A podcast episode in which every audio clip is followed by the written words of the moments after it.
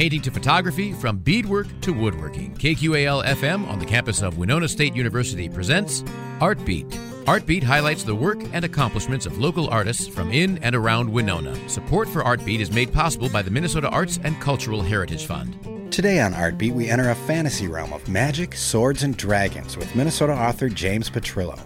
Petrillo's most recent novel takes us to the world of Ashir, where a young prince named Frost battles dragons in order to free his world from their tyrannical reign. Frost is joined in his journey by a colorful cast of characters that any fantasy enthusiast is sure to fall in love with.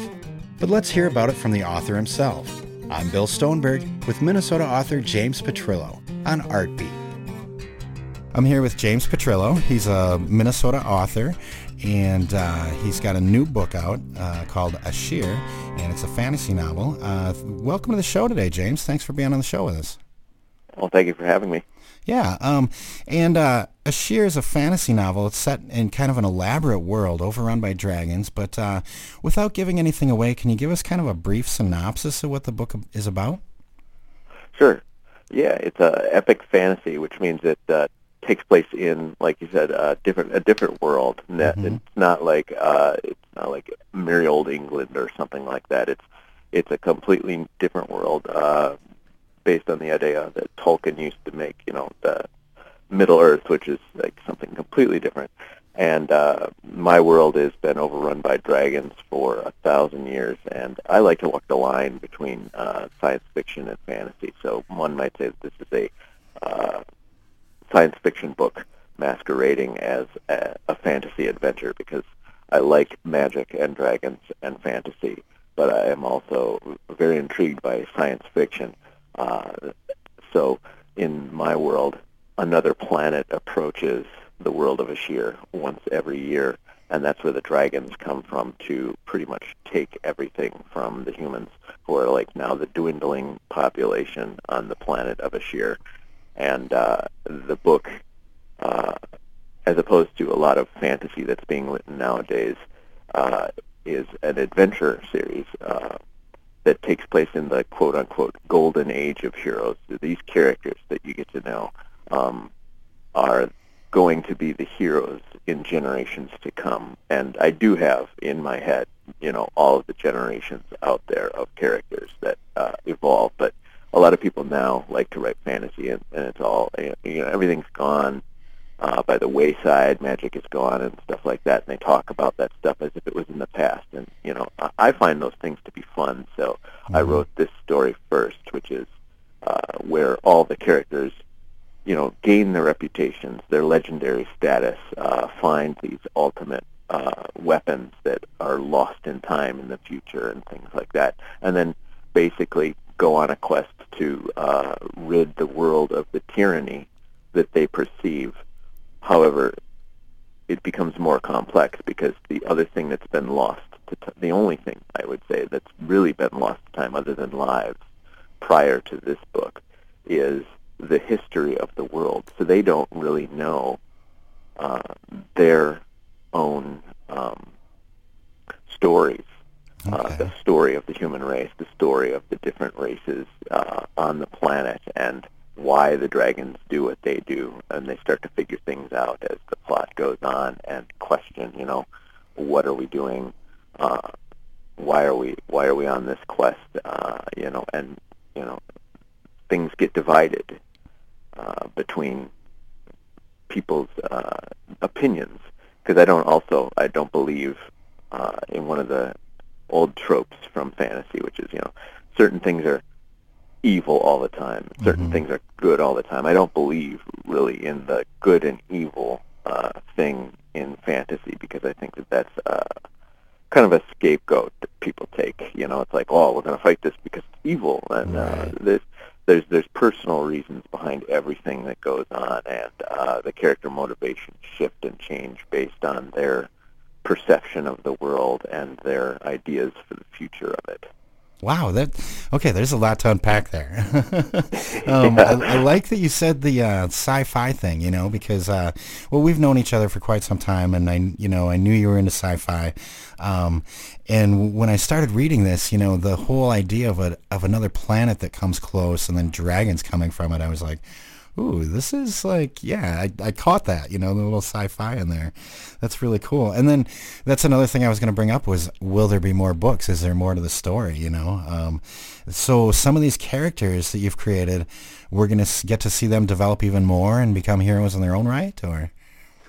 Yeah, well, it, it really depends on uh, who screams louder in my head, because okay. I, I do know all the stories in my head, um, but it's whatever calls to me at the time. Um, I have started writing the next uh, piece of this story in book format.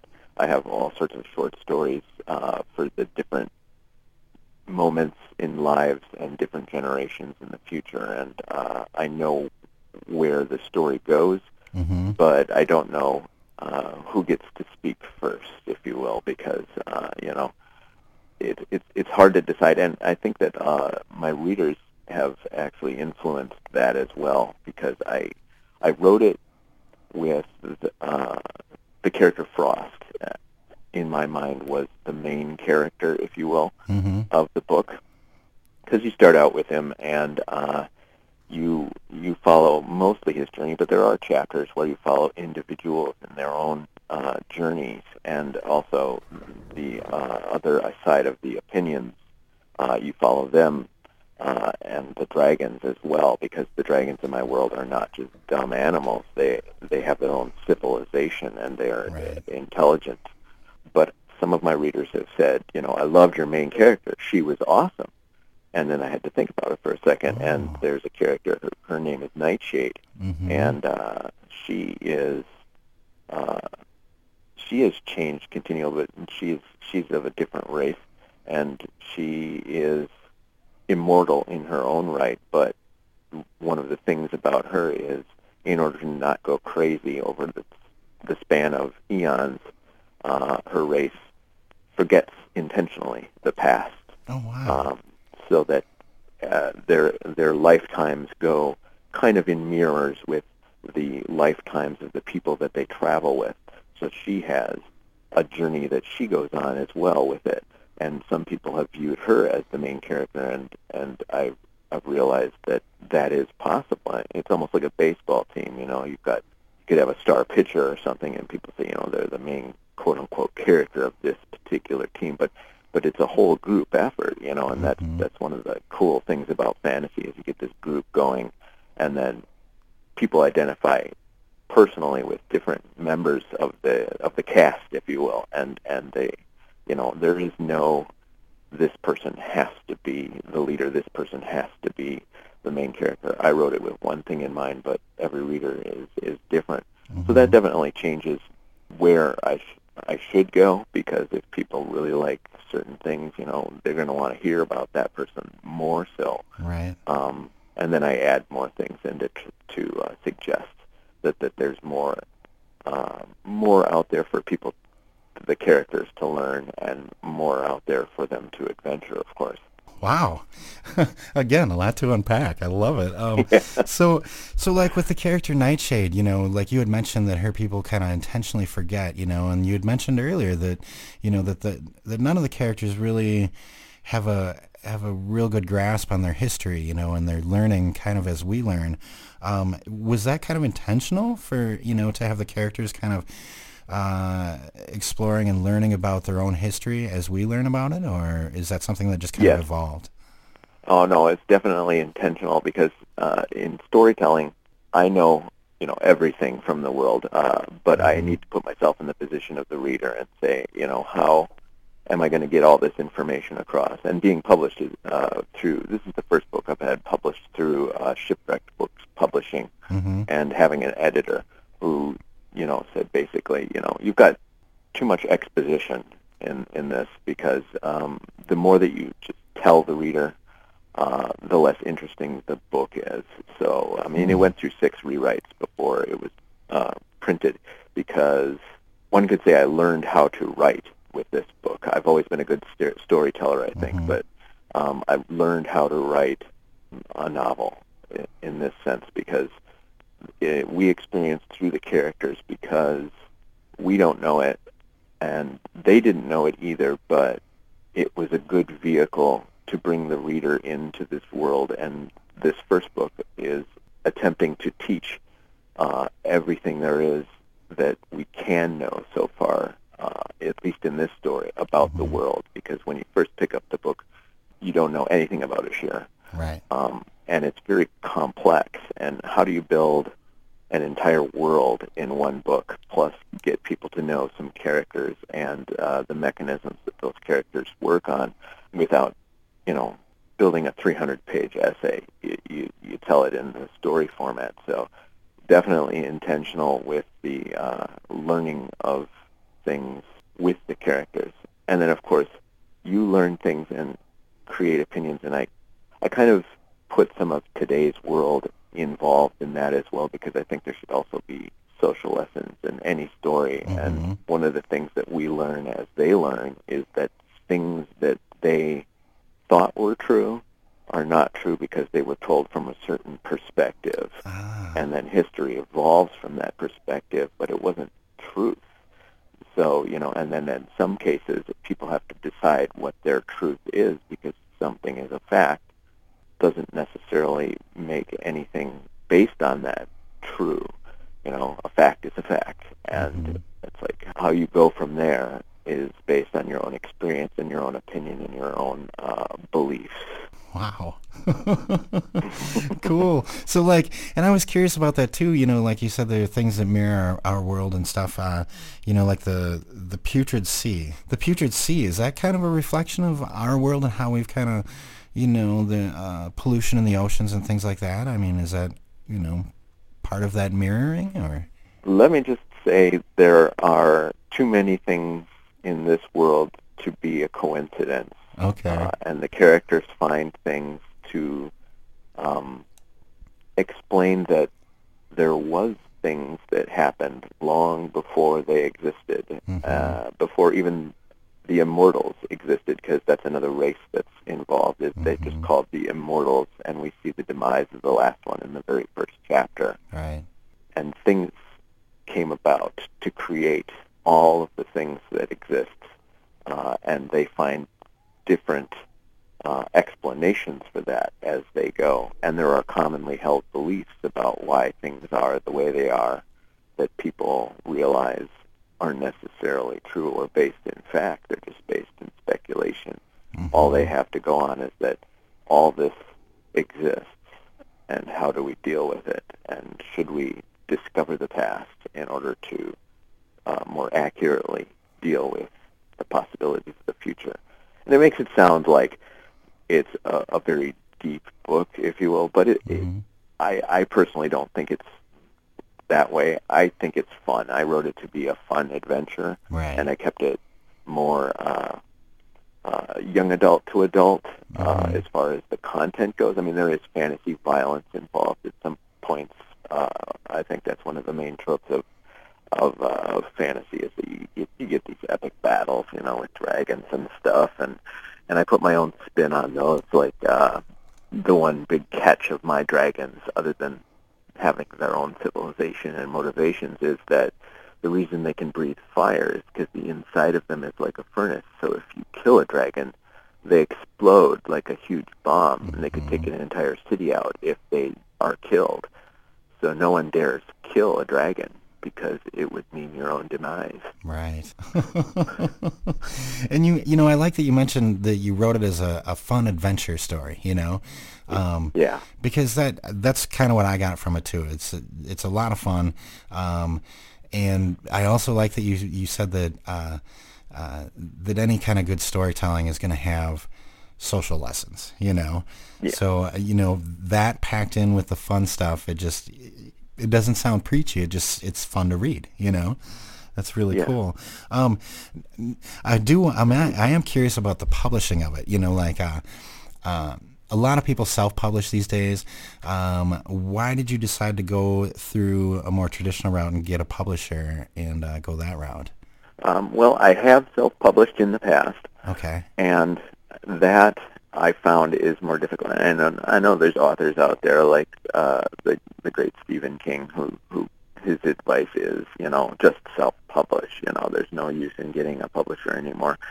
and I tried that, and I, I don't find that to be true because then it's all on you. I mean, everything you do, mm-hmm. all of your editing, all of your marketing, uh, you know, all the selling, it's up to you. All you end up doing is putting up a product, uh, you know, on a website, and then it sits there. You know, it's right. like okay, people buy my stuff, uh, sort of a thing, almost like you know, digital flea market. But a publisher comes with more things like editing and advice, uh, you know, about how to write. And this particular publisher, Shipwreckt uh, Books Publishing, is uh, on a mission. He's he's from he's a local publisher actually uh, here in Minnesota, cool. and he does independent book publishing.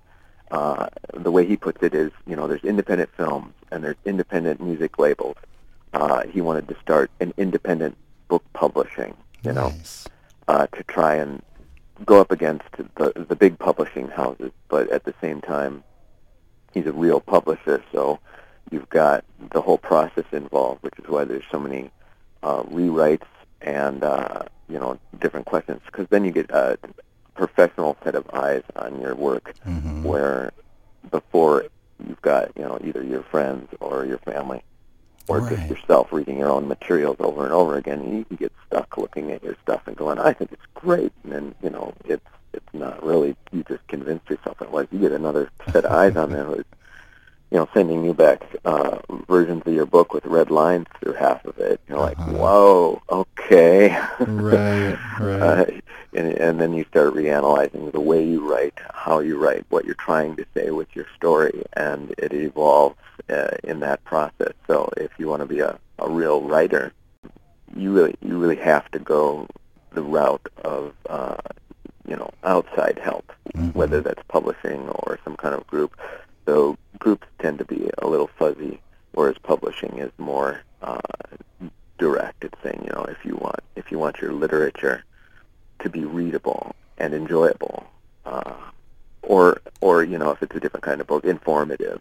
Mm-hmm. Um, you know they help you do that, and it is difficult to get published. I mean, you you have to send out letters to lots of publishers. It's mm-hmm. like applying for a job. Right. Um, so you have to have a good product to begin with, just in order uh, to be, uh, you know, called back, if you will.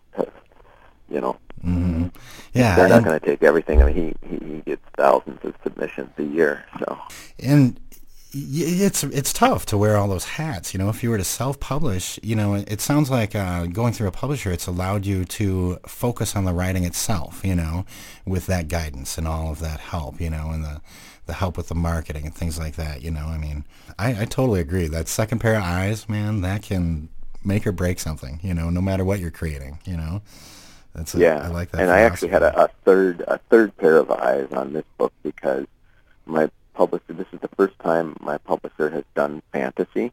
Okay. Uh, so he brought in uh, another one of his writers as an editor uh, with him, uh, Nick Osmond, who's also credited in the, in the uh, acknowledgments, mm-hmm. uh, who is, uh, you know, he's he's one of my people, if you will. You know, the the fantasy people. You know, cool. he's, he's gone through all the fantasy books, and he knows. You know, he knows the genre.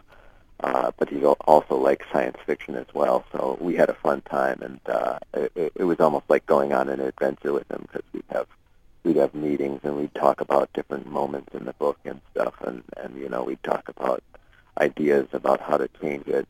Uh, so it, the process itself uh, ended up being a fun adventure as well, which I think gets reflected in the book because you know we we kept that in the fore of everything. Was this is going to be fun and adventure because cool. right now it's it's easy to write things that are dark and depressing or horrific because well the world can get scary right you know mm-hmm. right especially right about now and the world needs more fun stories you know i mean there's right. there's things tucked in there but there's no like you said, there's no preachiness. I don't come to a conclusion and says, "So be good for goodness sake" or anything right. like that. The, uh, you know, it's just left open uh, as you could you could interpret it with any way you want, but it's going to be fun when you read it.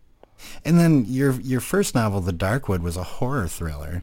And in the in, in, the about the author section, it says that your true heart lies within the fa- the fantasy realm of magic, swords, and dragons, and that you've written fantasy most of your life. Now, you know, like I mentioned before, we've known each other for quite some time. You know, um, we worked in television together.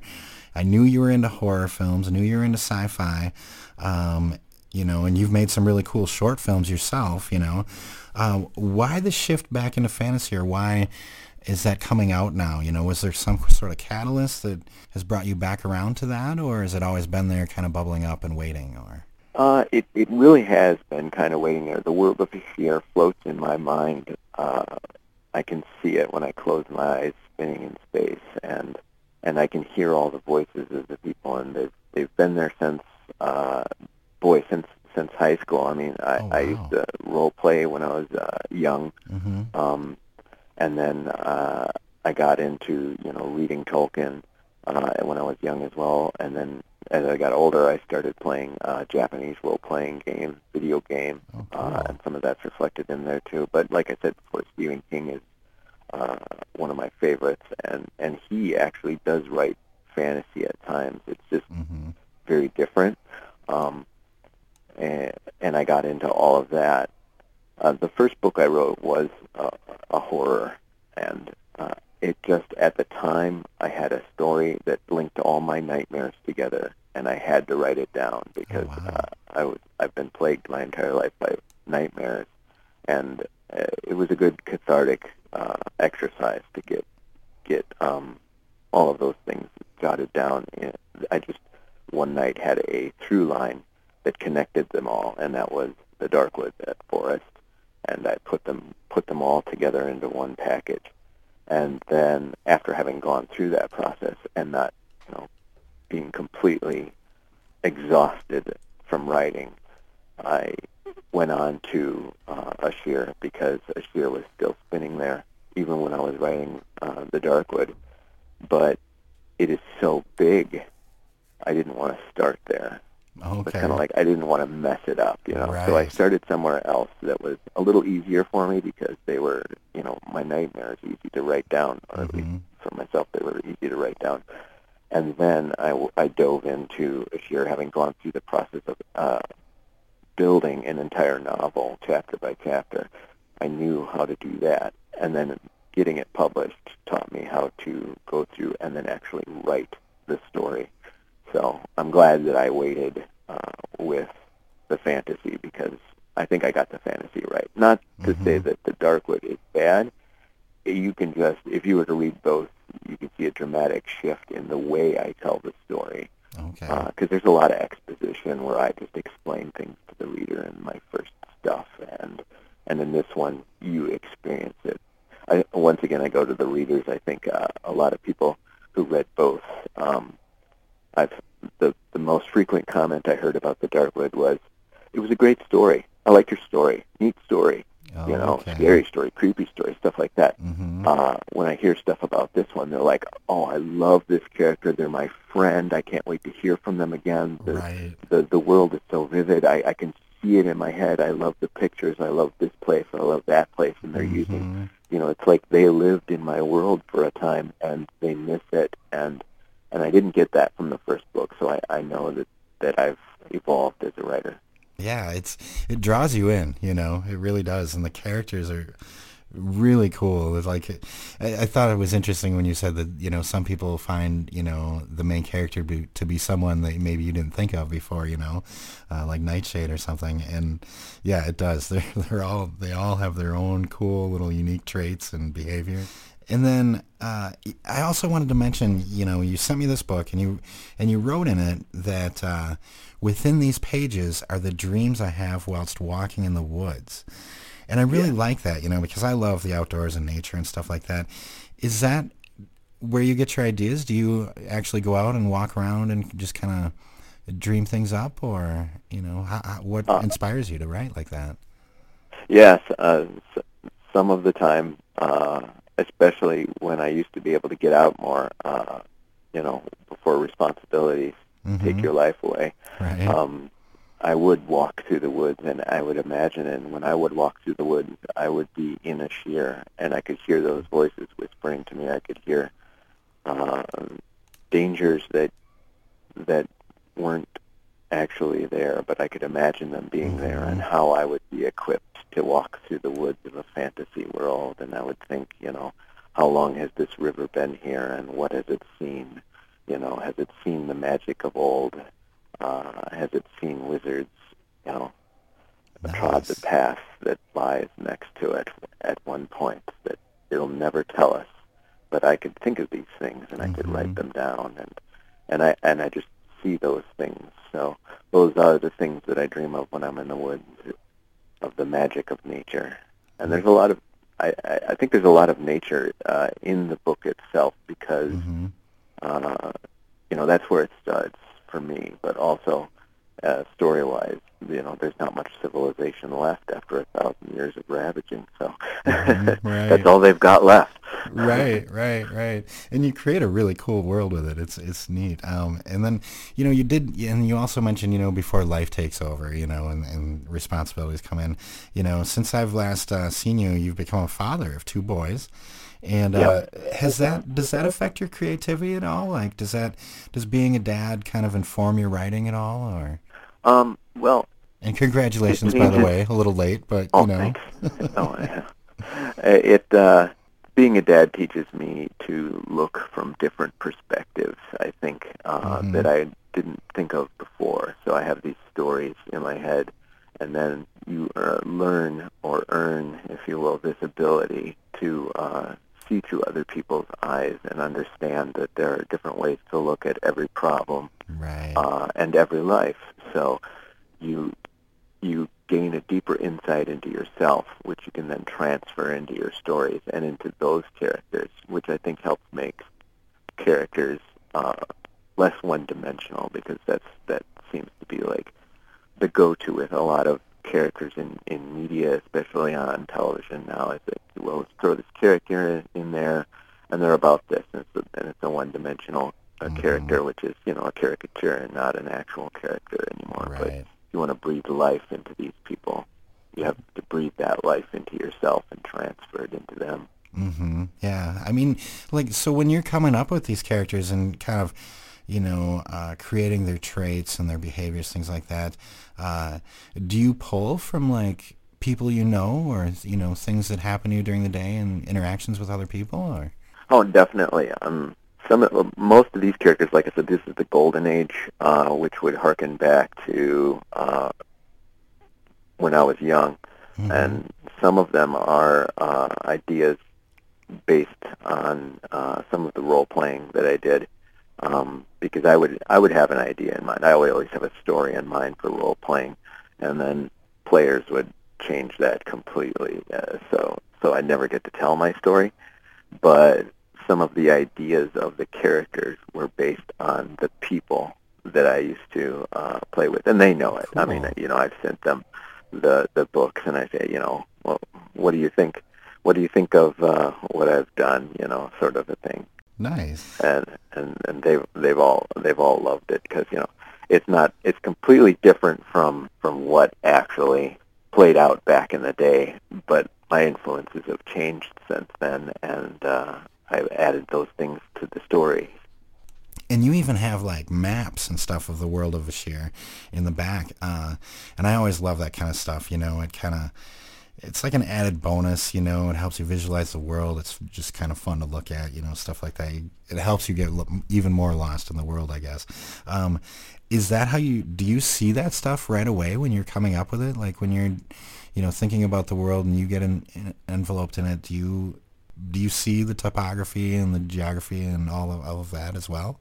Yes, actually, I, I, in a sense, I start there. Um, oh, cool. That I've always started with the idea of the land because um, that will shape, you know, you know where you're going in an adventure is, you know, is based on where you are, and and yeah, I drew all those maps in the book. Uh, I actually found that harder than writing. I'm not pretty good at drawing, and uh, I did that uh, on my pad with a digital pencil, and uh, oh, wow. I had to learn how to draw certain things like in mountains and stuff. Mm-hmm. You know, I did it in a, a fantasy style, so it, you know, that's that's one of the things that you see a lot in fantasy books is because when people are experiencing this world for the first time. You know, there, you know, I can describe it in the text uh, as much as possible, but you know, it helps to have something where you say, okay, now I can look back at this map and say they're standing here on this road. Mm-hmm. So that's why they're looking at the city of Olan, and this is where this battle's going to take place. Because they, you know, I can give direction, but if you don't have the full picture, it, it's not it's not as uh, as good. I don't think I, the uh, for me, I always looked to the maps mm-hmm. back in mm-hmm. the day when I would read things for the first time. You know, I'd be like, oh, I don't know where that is. You know, so I'd look for the maps and books. Uh, some of the books I read now, the fantasy books, they don't include maps, and I end up looking them up online just so that I can look at the map while I'm reading the book because I'm like, I'm a little lost here. Where are we? I, I got to see this in order to be able to visualize it better. right, right. Well, like I said, it's like an added bonus. You know, it helps you like get even more lost in the world. You know, get more more connected to it. I think. You know, really. Um, oh yeah. Well, when I was at one of the book festivals, I was uh, signing books, and between selling them, I could stand up and and uh, shout about my book which I don't know authors don't usually do, but I like to do that. You oh, know, nice. weird. I stood there, and uh, that was one of my things. I would say is, uh, you know, dragons, dragons, free maps. oh wow, nice. oh, that sounds great. That sounds great. And speaking of which, you have a uh, reading and book signing this Thursday, August first at the Lanesboro Public Library, and that happens at 7 p.m., right? Yep, at 7 p.m. I'll be there. I'll be all dressed up again in my uh, my medieval garb because oh, you know I like to, and mm-hmm. uh, I'll be doing reading. Uh, I'm going to be reading from the beginning of the book because it, it's difficult to pick a section, uh, right. you know, later in the book because you know people don't know what you're talking about. Oh, we're talking about world building, and then you can't really drop something in the middle of nowhere on people. But I'll start. I'll do a reading from the beginning, uh, answer some questions if anyone has any, and uh, do signings Awesome. Um, and speaking of which, I was wondering if you might want to read a passage for us now today. Sure, I can. Um, cool. It'll be from the beginning, so it's a little easier to uh, jump in on here. Mm-hmm. Uh, if you want me to go for it, I can. I'll give you a little yeah introduction just so okay. that people know. Uh, we're dealing with three characters at this point. There's just uh, Frost. He's a prince. Uh, Ty, his best friend. He's like a thief and a wizard named Cirrus. And the the two younger boys, Frost and Ty, are in the forest, and they are in a training session. At least they think they're in a training session, but they've been besieged by goblins, and uh, mm-hmm. they're trying to deal with a life and death situation now, where they thought they were just training. So here we go. The wizard descended in an electromagnetic sphere. Frost yelled, Summoning goblins is a pretty dirty trick, Cirrus. I suppose you had your eye on us the whole time, Ty said, just waiting for the last moment to intervene. I would never summon such vile filth, the wizard boomed from above them. His voice resumed, but only as a whisper in his students' ears. This horde is not part of your exercise. Things are afoot that are well beyond my control. Frost felt momentary vindication for his initial gut instinct about Cirrus's innocence had been right. But this was quickly quashed by the sinking feeling and an alarming thought. We're surrounded by goblins in a situation that is beyond the wizard's control? What do we do, Cirrus? Frost muttered under his breath, knowing the wizard would hear him. Cirrus's answer was not terribly reassuring. The goblins are held at bay for, by fear at the moment, but their hunger will soon prod them to desperate, bestial bravery. I cannot kill them all. If I strike, the survivors will likely rip you to pieces. We know all that, Ty whispered impatiently. But do you have a plan? Of course I do. The wizard's reply was tinged with mild annoyance. When have you known me not to have a plan? When I strike them, Ty, you throw your vial of fire potion straight up. Aim it at me. Put a good spin on it. Then, just before it hits me, Frost, fire an arrow directly into the center of its base. You must both be precise. Ty shook his head and produced the vial. Sounds like a dicey plan. I didn't say it would work, Cirrus said. Only that it is a plan. Frost nodded and nocked an arrow. The goblins, seeing this action on the part of their prey, rallied. Breaking the stalemate, they rushed in. Now, Cirrus's voice boomed. Lightning crackled out from the wizard's sphere and roasted half the goblins. At the same moment, Ty tossed the potion up, putting a fast spin on it. Frost, honed by hours of practice shooting down targets, took split-second aim and let loose the arrows. The bottle exploded. Due to its spin, its contents flew outward, raining down in a fiery ring around them. The grass all about the remaining goblins was set ablaze, their ragged clothes and greasy hair catching fire. Most of the inhuman creatures scattered and fled into the forest. We provided them with the fire and denied them their supper to cook over it, Ty laughed. His nonchalant sense of humor never seemed to ebb, even in the midst of a life or death situations.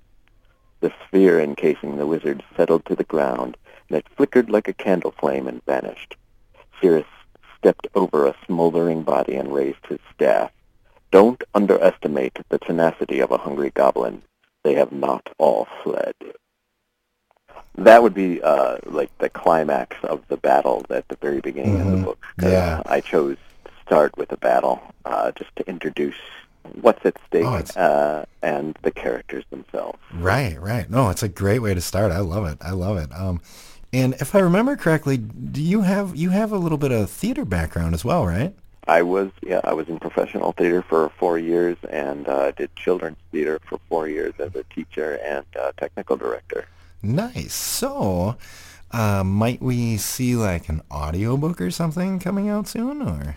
Well, I'm contemplating doing that uh, for the first year. Uh, it's just going to be in print, but uh, I would like to try my hand at doing that and uh, having a background uh, recording things, uh, mm-hmm. learning how to do that with you, actually. Uh, we uh, might just uh, tackle that. Oh, that I think that'd be fantastic. that'd be I do great. like doing the voices and, uh, mm-hmm. and the sound. Yeah, no, you sound great at it. I love it. It, it. And you know, and it's it's cool when you read, you know, yourself. You know, you have these voices in your head and stuff. But it's it's always fun to hear uh, the author's perspective on the character, like how they sound, you know, and how they would enunciate things and stuff like that. I think right. that's really neat. So, like we said, you have a signing this Thursday, August 1st at 7 p.m. at the Lanesboro Public Library. Will we be seeing more signings in the future? Uh, we have, yeah, we have four, and uh, we're setting them up as they uh, become available. Uh, okay. Sometimes it's it's just a place that uh, says you know, we're looking for authors, and they come to the publisher, and then the publisher offers it to people. And if I'm free, I go. Okay. Um, but the James Petrillo author Facebook page, I always uh, publicize whenever I'm having signings. Okay. Uh, and we intend to continue that uh, as time allows. Nice. So the best way to find out about signings and events and things would be to go to your Facebook page? Yep, or Shipwreckt Books. Okay. Press, and that's shipwrecked with a T with a instead T. of an ED. Right. Okay. cool. So check out James Petrillo, author, right, on Facebook. Yeah. Or Shipwreckt Books. Great. Um, and then I did want to mention, too, there's a trailer for the book on YouTube.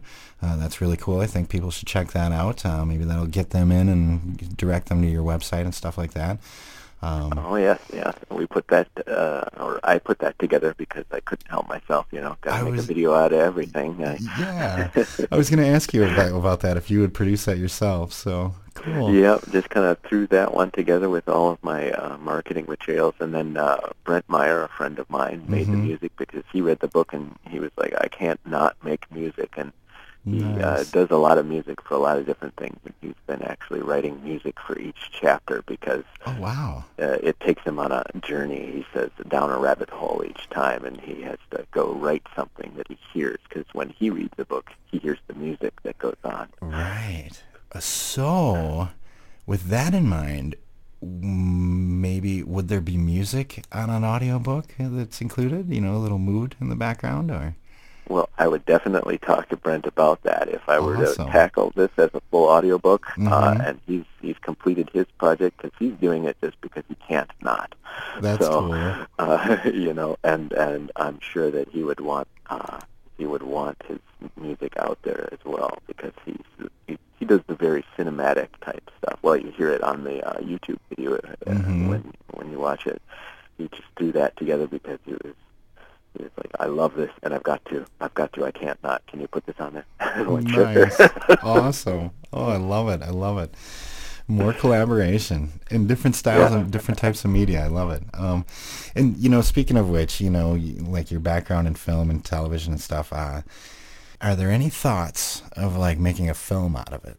Well, uh, if somebody wanted to make a film out of it, you know, we could go down that route at that point. But mm-hmm.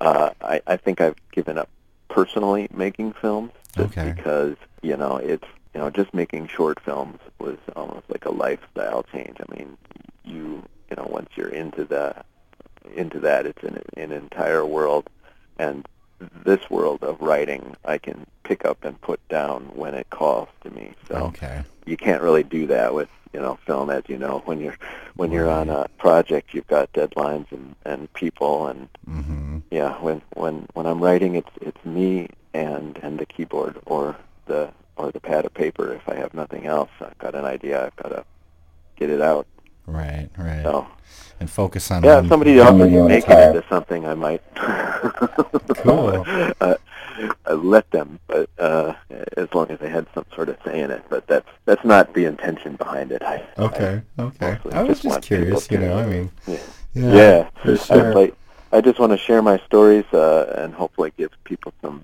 uh, fun adventure to go on. You know, right. escape escape for a while into uh, into another world. Mm-hmm.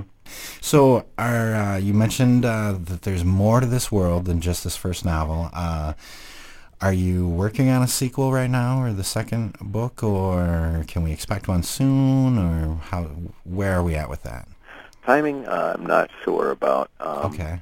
The beginnings of it are in draft right now. Um, all the pieces are in my head, of course, but um, how to get them out is is difficult because I lean in the next one, if I follow the path that I'm on, I lean much more into the the realm of science fiction, the the science fiction realm that deals with theoretical principles.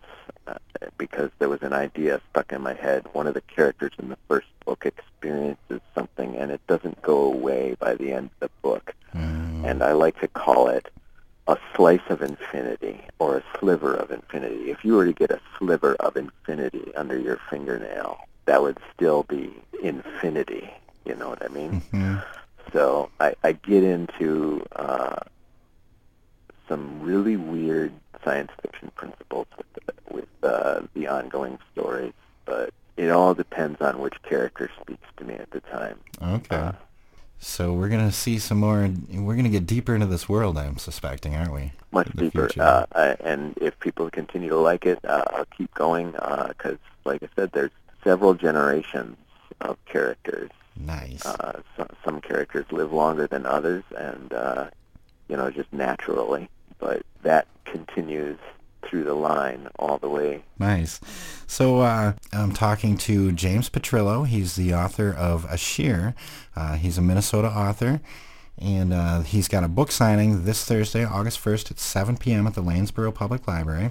And hopefully many more to come that we can check out. So check out his Facebook page, obtain the book somehow, you know, get it in your hands and read it. It's like like he said, it's really fun. Just look for it out there. Ashir, that's a S H Y E R. And I'm talking to James Petrillo. And thanks so much for being on the show with us today, James. It was great. Thanks for having me on the show. It's a great opportunity. Thanks again to James Petrillo for joining us today on Artbeat. More information on James and his latest novel, Ashir, can be found on his Facebook page at James Petrillo Author. Or you can visit shipwrecktbooks.com. That's wrecked, spelled W R E C K T. For more conversations on art, tune into Artbeat Tuesdays at 12:30 right here on 89.5 KQAL. I'm Bill Stoneberg, and we've just heard from Minnesota author James Petrillo on Artbeat. Artbeat is written and produced by KQAL FM on the campus of Winona State University. Visit us on the web at kqal.org.